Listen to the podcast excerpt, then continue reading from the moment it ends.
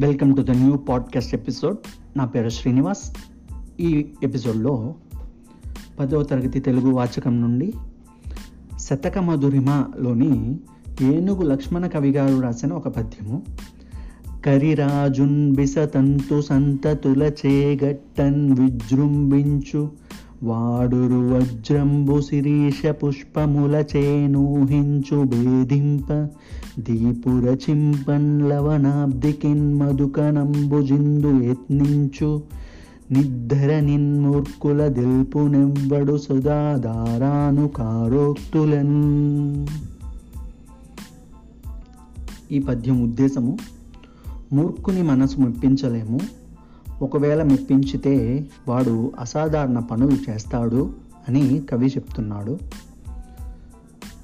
దీని ప్రతిపదార్థము ఇద్దరిని ఈ భూమిపై ఎవ్వడు ఎవ్వడైతే సుధాధార అమృతధారలను అనుకారోక్తులన్ పోలినట్టి మాటలతో మూర్ఖులన్ మూర్ఖులను తెల్పున్ సమాధానపరుచునో వాడు అతడు కరిరాజున్ గజరాజును అంటే ఏనుగును బిసతంతు తామర పువ్వు కాండములతో సంతతుల చేన్ సమూహముచే కట్టన్ బంధించుటకు విజృంభించున్ ప్రయత్నిస్తాడు. ఊరు వజ్రంబు గొప్ప వజ్రంను శిరీష పుష్పములచేన్ విరిసిన పువ్వులచే బే బేదింపన్ కొయ్యటానికి ఊహించున్ ఆలోచిస్తాడు.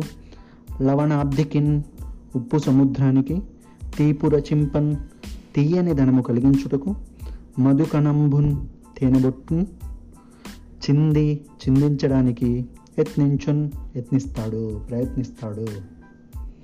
భావం తామర పువ్వు కాండములతో మదపటేనుగును బంధించాలని ఆలోచించేవాడు. విరిసిన పువ్వు కొనలతో వజ్రంను కోయటానికి ప్రయత్నించేవాడు.